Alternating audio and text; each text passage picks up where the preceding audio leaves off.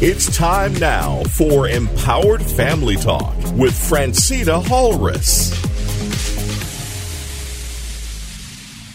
Do you want to empower families and young people in your community?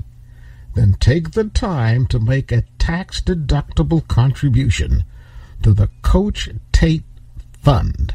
The Coach Tate Foundation is dedicated to helping young people and their families in learning and passing on the kinds of life skills that we all need to succeed. All too often, we hear about kids and their families having encountered life's difficulties that could have been easily avoided by knowing better decision-making skills, from anger management to money management to something as simple as learning to manage how we spend our time or how we use our job skills. Make a donation to the Coach Tate Fund. It'll help kids who need help and their families too. Make your contribution to the Coach Tate Fund. Get details at www.coachtatefoundation.com. And oh, by the way, thank you. May the words of our mouth and the meditations of our hearts be acceptable in thy sight,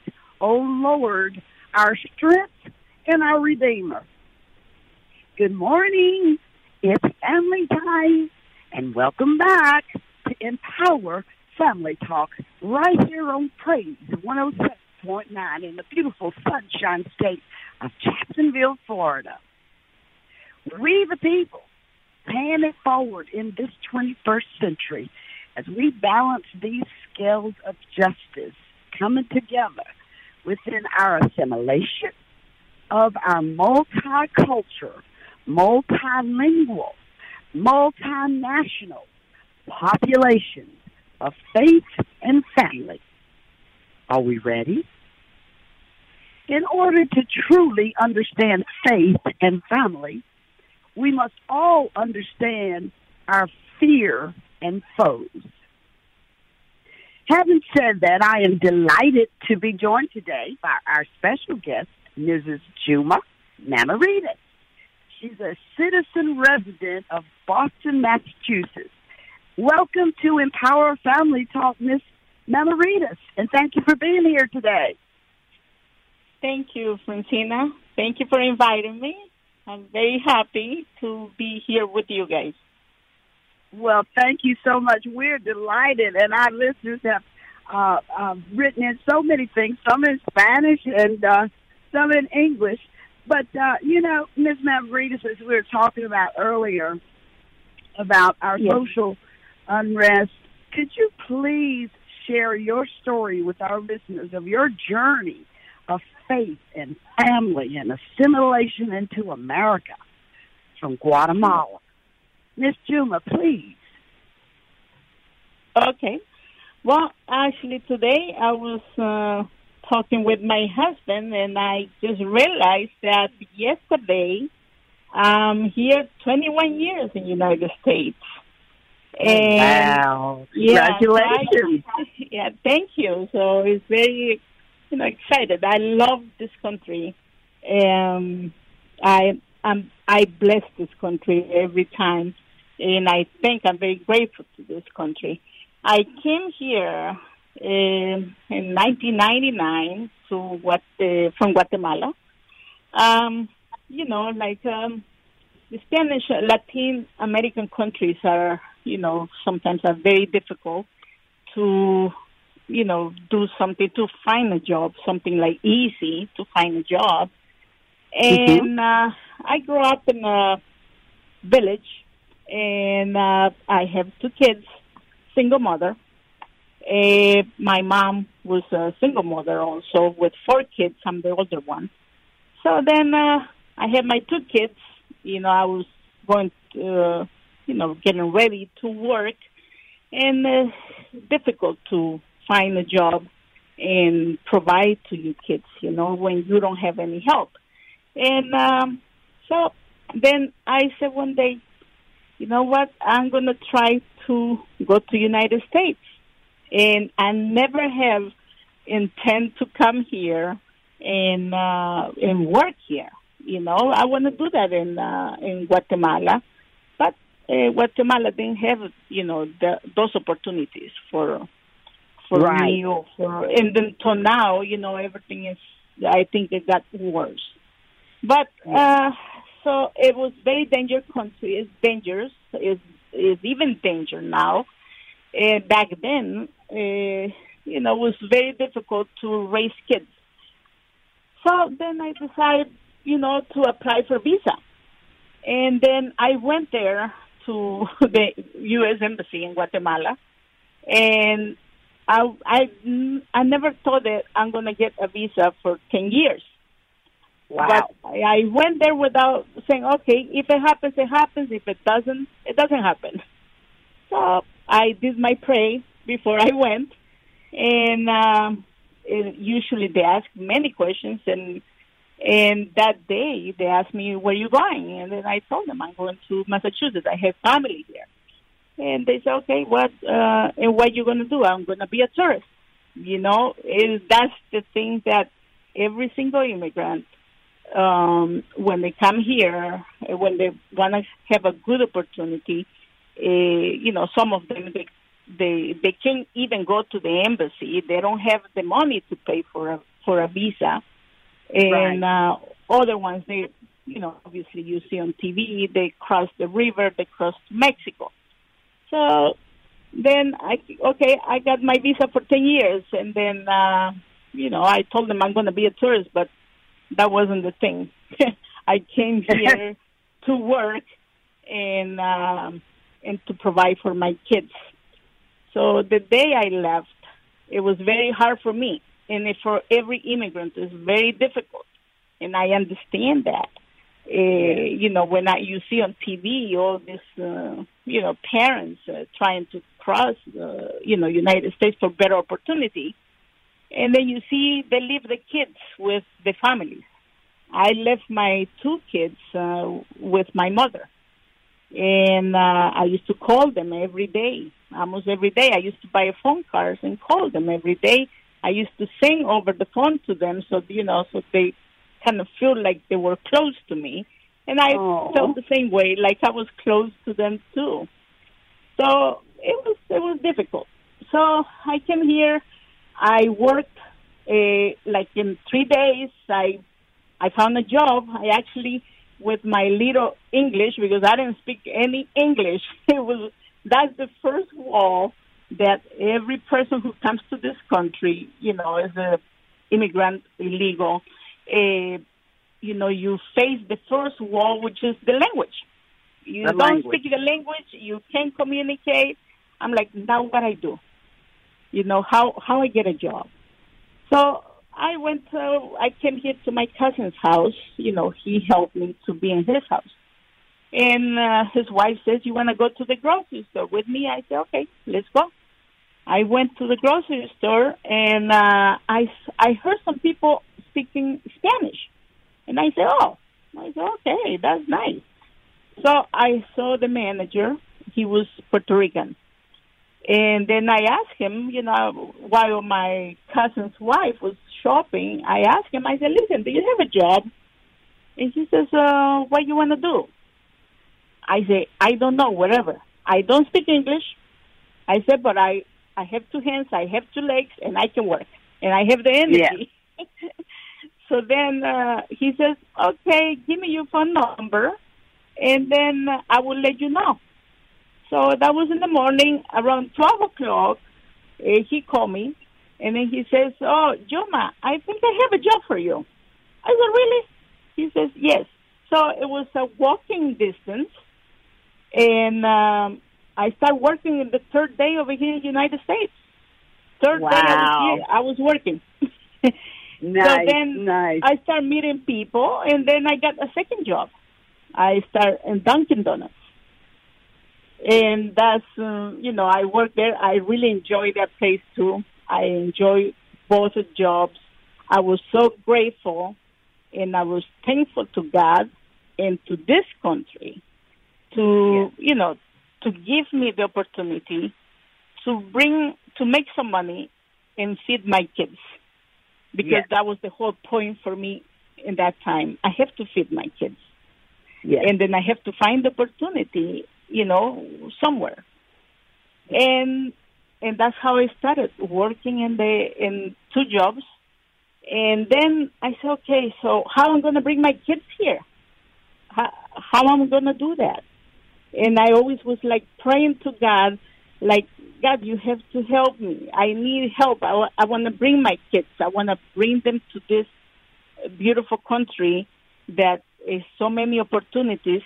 I can educate them over here, which is better education.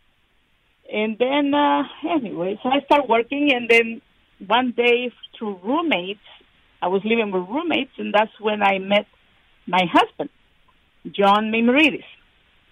And it was funny, you know, because I was thinking, okay, you know, I like this guy.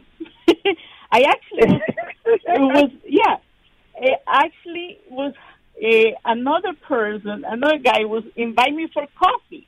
He was bothering me all the time, and I came here to a mission, you know, that I have to help my kids.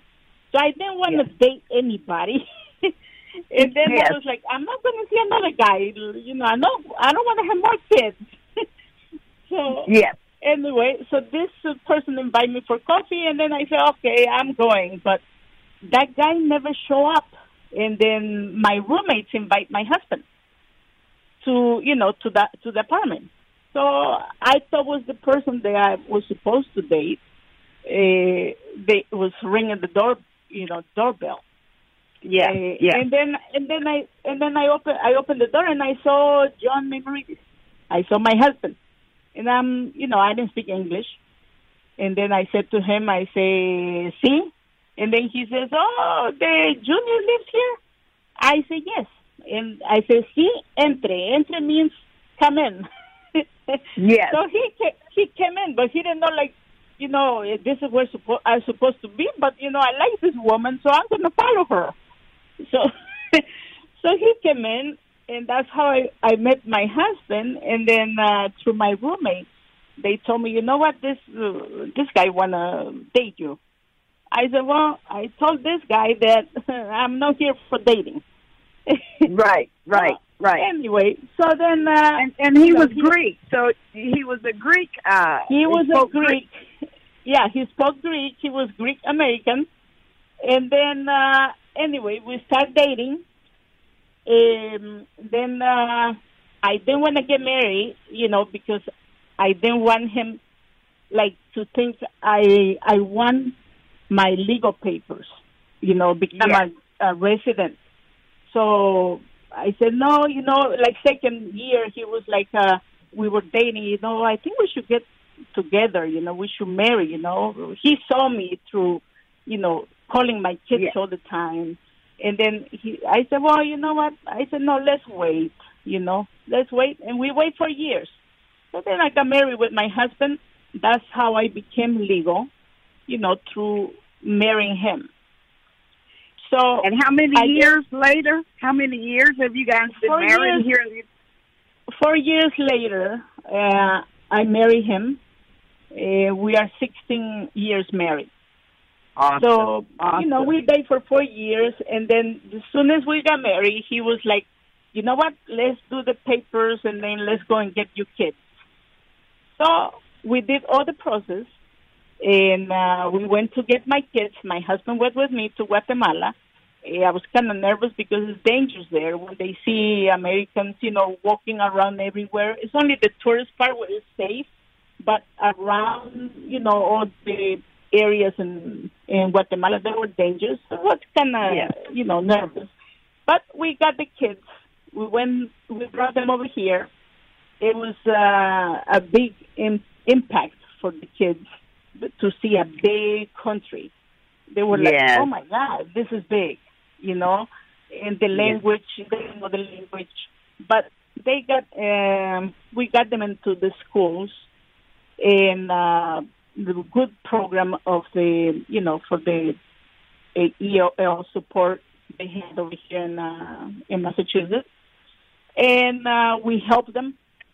And I'm a kind of all the Spanish mothers, I can say most of the Spanish mothers are very strong you know, when it comes to the kids. And I think every mother is like that.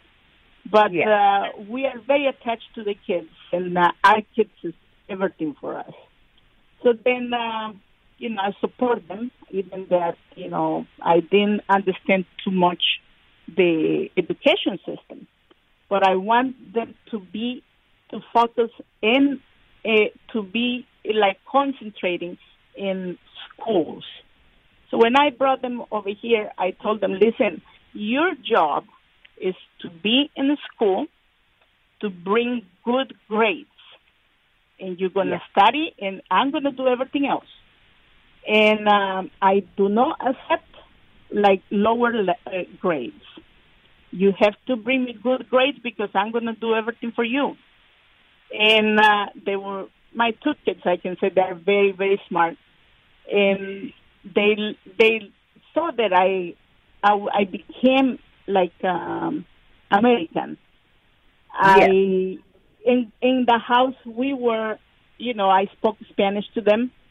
I didn't want them to lose that culture. And I told them, I said, listen, when you are here, say, I want you to be American and Guatemalan American, I say to them. And then you have to, I say, adapt to this culture.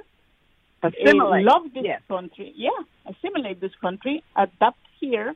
Learn the language, I say, and take all the educational opportunities that come in front of you. And they did.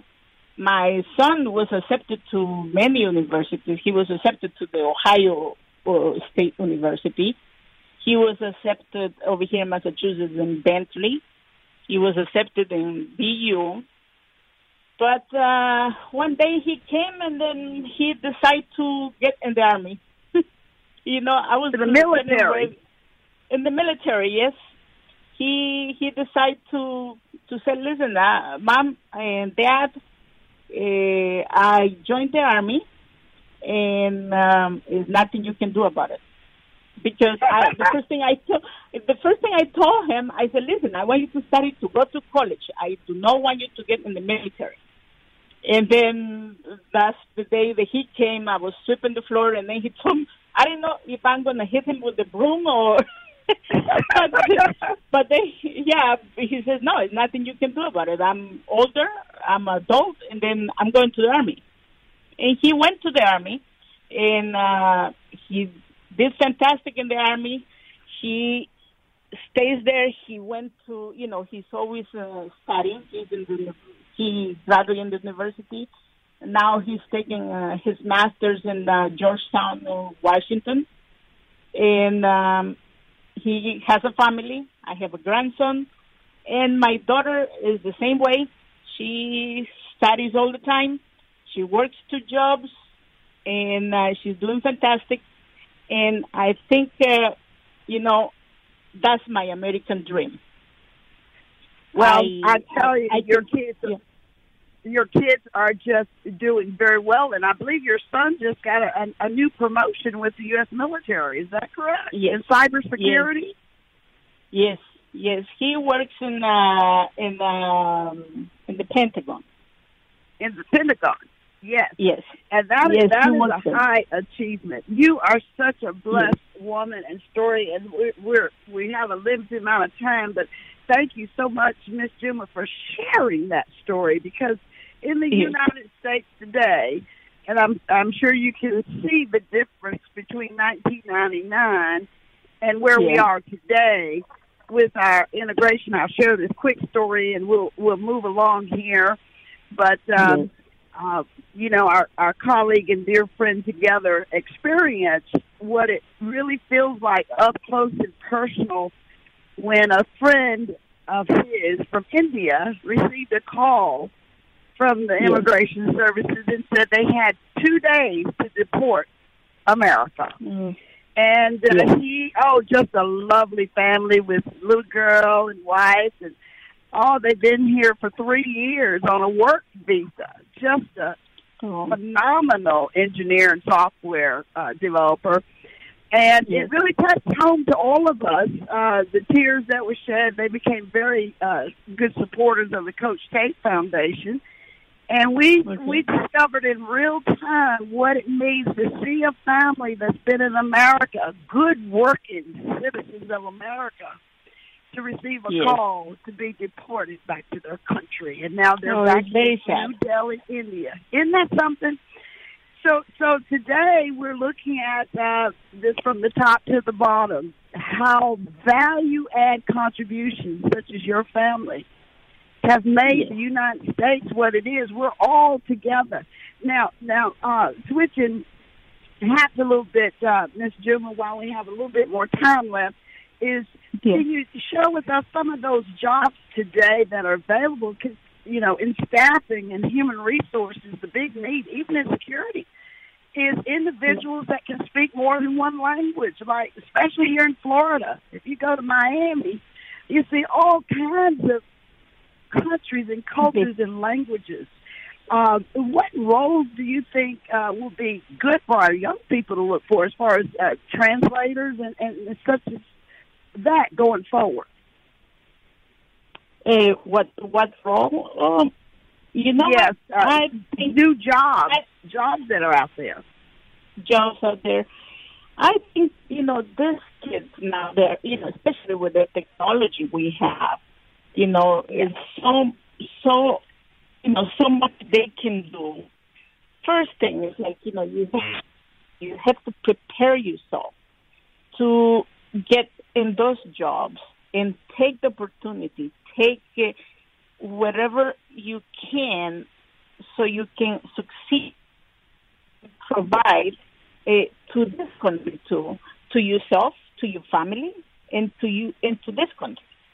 There are so many opportunities out there. They can take any time they want. Yeah. Yes, and didn't you have a recent journey to Greece as a translator? Me? Yes. I went to BU here, and I took a course. It was a year and a half. Translation, to do legal translation, yes. And I work for a couple lawyers, just doing work, doing all the processes of the immigration processes. And then sometimes I still help, all the, Spanish people, which is like Guatemalans around me here where I live. It's a city. There's a lot of Guatemalans here, and I see sometimes, the lawyers take a lot of money from them. And then sometimes I just help them for free. I told them, I can, take you and help you how to do your process. You can do it by yourself, too. If you have all your paperwork and then all your, all your dates and all your information, you can do it by yourself. So I guide them and then, through all the stuff that I learned with the lawyers, immigration lawyers. And sometimes I help them, to get through so they don't pay all the money. Sometimes it's like, $8,000 they have to pay. And it's very easy, it's very easy. Plus the fees they have to pay. But, I guide them, how to do all the paperwork. Yeah. And then that's because I learned to be, I work with lawyers and I learn all the stuff. It was difficult for me, the language, but I learned so much. I like to read a lot. Yes. Well, I tell you what, right now, you are my shining armor for the Coach Tate Foundation, and we look forward to your work because the children of today, of this 21st century, and the camaraderie of learning from other cultures, this is the new earth, the new heaven and the new earth, where we all must come together as one. Would you not agree, Miss Meimaridis? Oh, yeah, of course. Of course. We have to, be all together and help each other also. Yes. Yeah. Now, can you share briefly some of your closing remarks regarding your faith on your journey, the faith that it takes in God to really achieve unity and harmony in another country and other cultures? Yeah, well, I'm very religious. Back in Guatemala, I went also to the theology school, and I learned, I want to know about the Bible, how, things about the Bible. So God for me is important, beside my family. God is the one who give you whatever you ask him, he would provide to you. And then I always have faith in everything, even what we live in right now. I have faith that God it will relieve all of us. Yes. So in my journey, coming from Guatemala to United States, I learned the language and learned the culture. God always being in front. I always put God in front in everything I do. And I think it's very important to have God before you do anything. And it works. It works for me. It works if you have God in front of you, and anything you do, everything is going to be easy. Right now, we are kind of upset. Everybody's kind of depressed. They don't know what's going to happen. We have to have faith that God will continue this journey that we live in. Yeah. Amen. And the last thing is, when you look around in Boston at COVID, I know you had mentioned earlier the streets are shut down. It's not that same city that you used to see there in times like these. Yeah. Yeah. But God is in control. And Miss Gilma, thank you so much. Mrs. Gilma Meimaridis. Thank you. One of our faithful colleagues. And thank you for sharing your unique story. Thank you for inviting me, Phrantceena. Thank you. Well, thank you. And we look forward to everybody. And God bless you too, and your children, your family, as we come together as one. And we're going to close out to the day, and many blessings to you, and stay safe in Boston. Thank you. And give our regards to the family. Okay, thanks. Thank you very much. To all of our listeners, it's family time. It's time to get our faith, family, and assimilation houses in order today for our tomorrow. We are the new America. We are one nation under God, indivisible, with liberty and justice for all people. Read Revelations 21:22. Until next week, same time, same station. Praise 107.9, Jacksonville, Florida. I am Phrantceena T.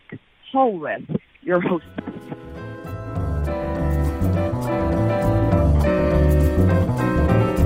Empower your family with the dynamic new book by Phrantceena Halres, Our Sixth Sense and Purpose, The Power in Knowing Who You Are. It's the book that gives you insights into life's problems. Phrantceena Halres is an author, motivational speaker, and national broadcaster who believes the answers to your problems lies within the knowledge that was once traditionally passed down by families. But that knowledge has been short-circuited by today's faster pace. The book, Our Sixth Sense and Purpose, The Power in Knowing Who You Are, brings that accumulated wisdom to the problems that all families face. You'll find your copy of Our Sixth Sense and Purpose, The Power in Knowing Who You Are, at Amazon and at better bookstores. Empower your life with the dynamic new book, Our Sixth Sense and Purpose, The Power in Knowing Who You Are by Phrantceena Halres. Thank you for joining Phrantceena Halres on Empowered Family Talk. Tune in next week.